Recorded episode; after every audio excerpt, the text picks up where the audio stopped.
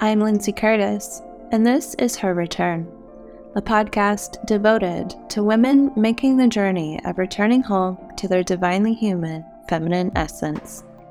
Each episode is an opening up of a real life topic with experiential techniques and tools to support you on your journey home.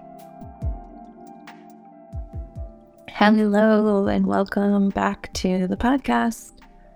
Today's episode is devoted to empaths, sensitive and highly sensitive people. I look forward to exploring this with you. So, empaths, sensitive and highly sensitive people tend to experience the world on high. Like every interaction can feel like a flood of the senses. So much information is actually being received perhaps more than others. And it is a gift that this occurs.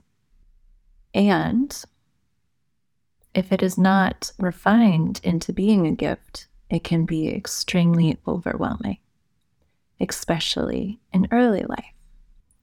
Now, to wield it as a gift, one can be a healer, a guide, a supporter of sorts, an artist, a creative of kinds an innovator in whatever realm most excites, a highly informed being in service of beauty for all. In order to get there, to embody the gifted experience that it is to be highly sensitive, one must develop boundaries, a daily, regular practice of discharging energy also integrate the many overwhelming experiences that the dysregulated young nervous system might have experienced through development and evolving empathy into compassion. It's totally doable. I've done it myself and I've witnessed many, many, many, many, many women do the same. I've also witnessed many who have not done the same with their high sensitivity who instead medicate or self medicate their sensitivity away. I know I did that.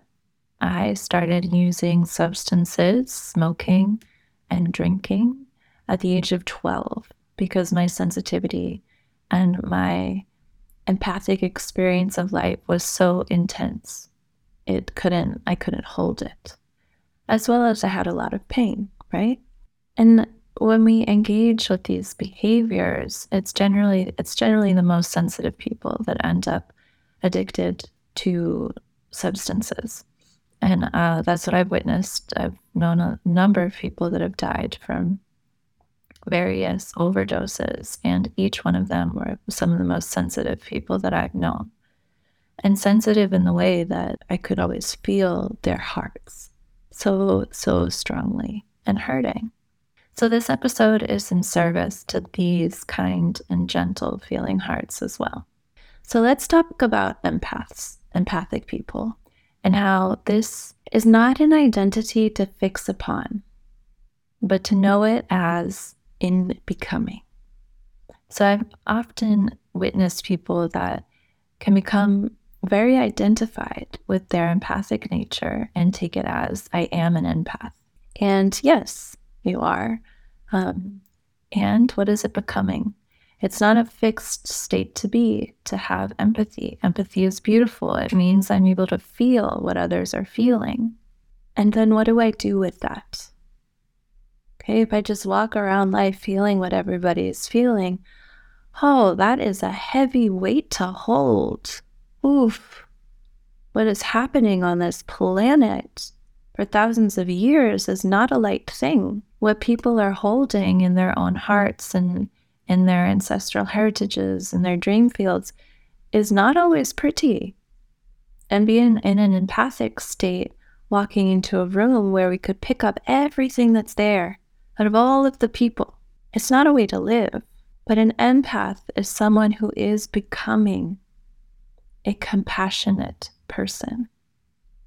Compassion begins with empathy, but it does not stop there. So, people that call themselves empaths that are typically very highly sensitive feelers, they can walk into a room and are literally hit with the vibration and the many tones of all those that are in there, and the collective harmonic or disharmonic, depending on the room. And it can often send the person's head spinning. I've witnessed this in a number of people in walking into a crowded space. What happens to their body and their expression when all of this information comes in? It is too much. I've always been around highly sensitive people, and I don't know, maybe I attract them as well. I've learned a lot about myself by observing them. Uh, if you're familiar with human design, I'm a projector type, where which means I learn a lot about myself from learning about others, and I also have the ability to expand other people's energies. And so I've seen this occur time and time again in a museum, in a mall, in a theater, concert, in a classroom. You name the space, and I'm sure I've witnessed someone have a very overwhelming experience in it. One such person was my auntie. Uh, I grew up with my auntie um, being prescribed a lot of medication um, because when she was in I don't know, her early, early, early 20s, maybe even late teens, she was diagnosed as agoraphobic, which is um, afraid of public places. Perhaps it's an accurate name of an experience, but this di- diagnosis really fixed uh, her mind in that she had this thing wrong with her, and she was never able to grow beyond it because she just was this way and she took a lot of medications to solve it. But the medications don't ever solve anything, they just medicate it. And uh, my auntie had a very dramatic life experience with this and literally ended up the end of her life. She was living alone in a shack in the woods, quite literally. And what I saw uh, growing up, what I what I witnessed in her energetic field was that it was wide open. There was never a sense of boundary, of containment. And there was like piercing movements of all these overwhelming experiences that she had. And she never was able to cultivate boundaries to protect herself in these spaces. I've witnessed clients who began in similar situations and experiences completely overwhelmed in university halls, work events, public arenas. Whenever there were more than just a few people, the information coming in was too much. Though these things weren't necessarily why these beautiful women came to me in the first place, they're things I noticed over time. And with such experiences, it takes time to rebuild, time to close our energetic field, to build inner protection and resiliency to be able to hold oneself in the face of no matter what input it is. And over time, each beautiful client that I've been able to work with has done this. Time is a funny thing now that I mention it. Because we love to talk about, I hear often now, like people talk about quantum leaps and quantum therapy and quantum medicine and quantum quantum. And yes, we do and can work quantumly, and we exist quantumly. And dreaming does this, working with our dreams, our night dreams, as well as our waking images, they work in a quantum way.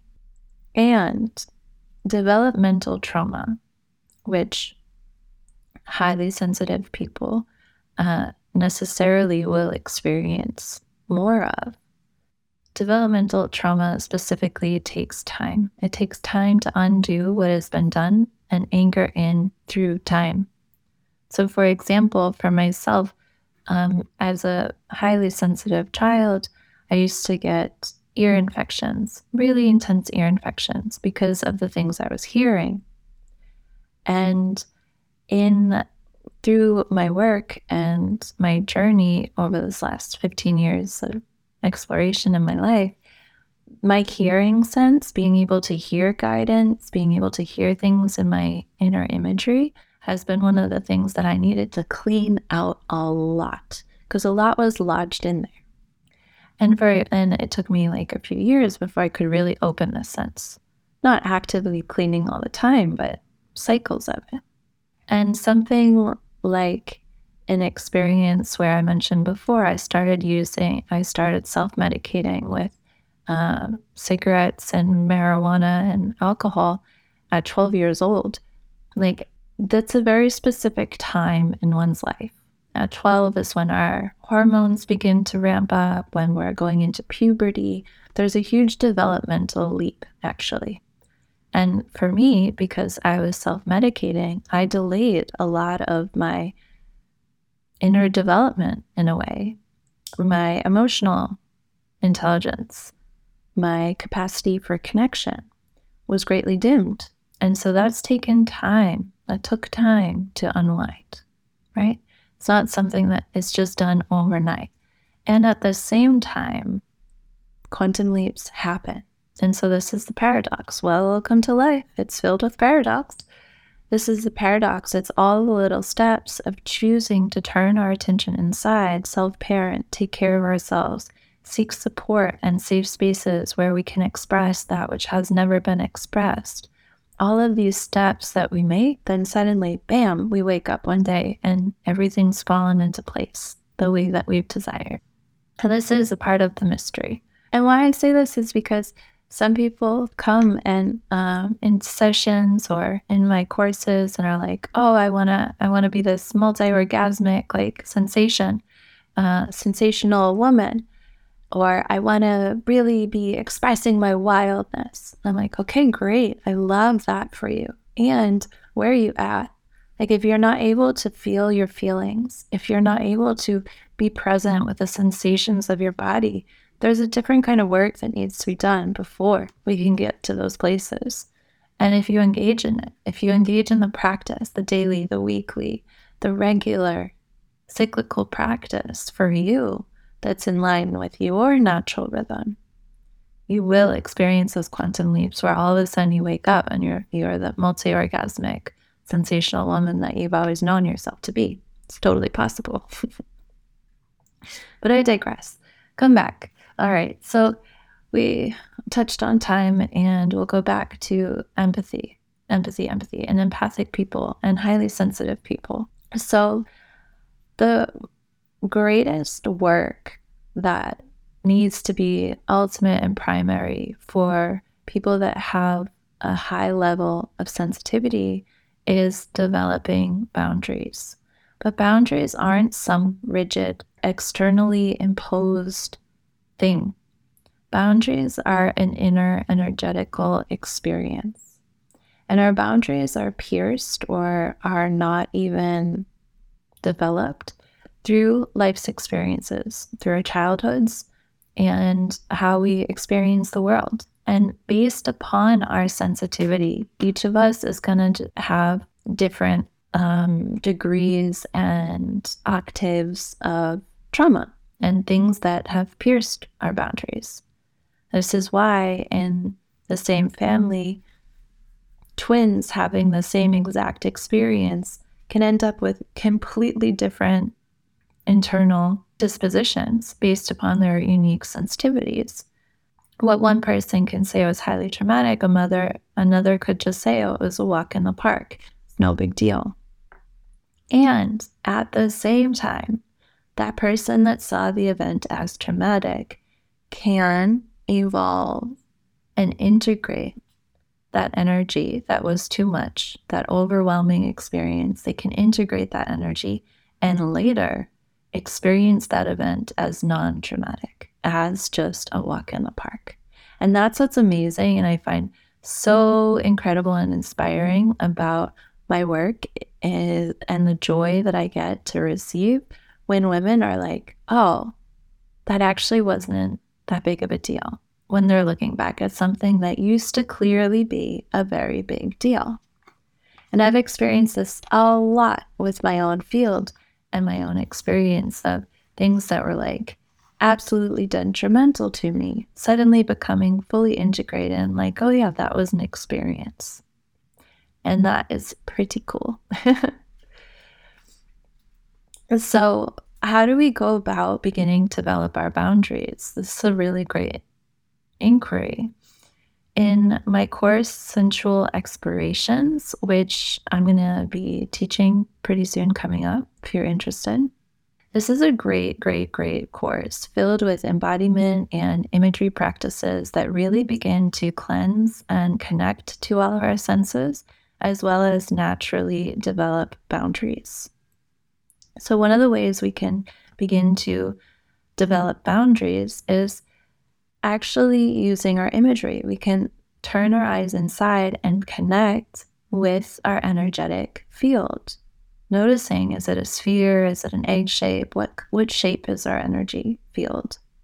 And then quite literally scanning it looking at our energy field noticing anywhere where there's a tear or there's a rip and beginning to repair it directly so if you're doing that one way you can begin to repair your energy field is as you imagine it you notice anywhere that isn't in its full expression and connection you can imagine like you grab a ray of sunlight and as if it's a needle and thread, you sew your energy field up, sealing up that space where you were leaking energy before. So that's just one very basic uh, exercise that is super potent.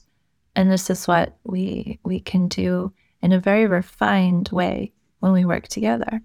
Another way to begin to build your boundaries is having a practice where you bring your energy inside to pay attention to your feelings and sensations. So what is often what I witness often as well is highly sensitive people have a lot of energy outside of themselves, which is also why life can become so overwhelming. If your focus is on the outer environment more than it is on your own inner sensations, it's going to be overwhelming because we're not meant to be operating that way.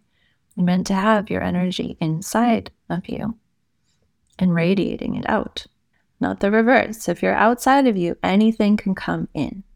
Okay, so having a practice like a, a, a movement practice, a meditative breathing practice, some sort of practice where you're cultivating that inner connection, all of your energy and your focus is inside. It can be a sexual practice, it can be any sort of practice, but having something regular that you're focused inside instead of outside.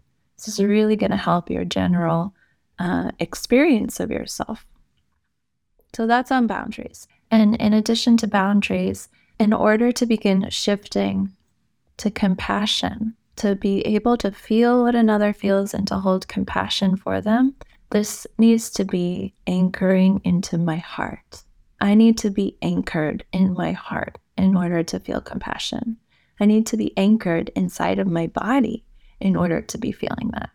So, having a practice where I am connected to the feelings and experiences within my heart and allowing those to be expressed out and through me, cleaning anything that I've been storing there, perhaps, as well as regularly cleansing the energy of my heart and allowing love to flow through me. Because compassion is one of the greatest forms of love we could have.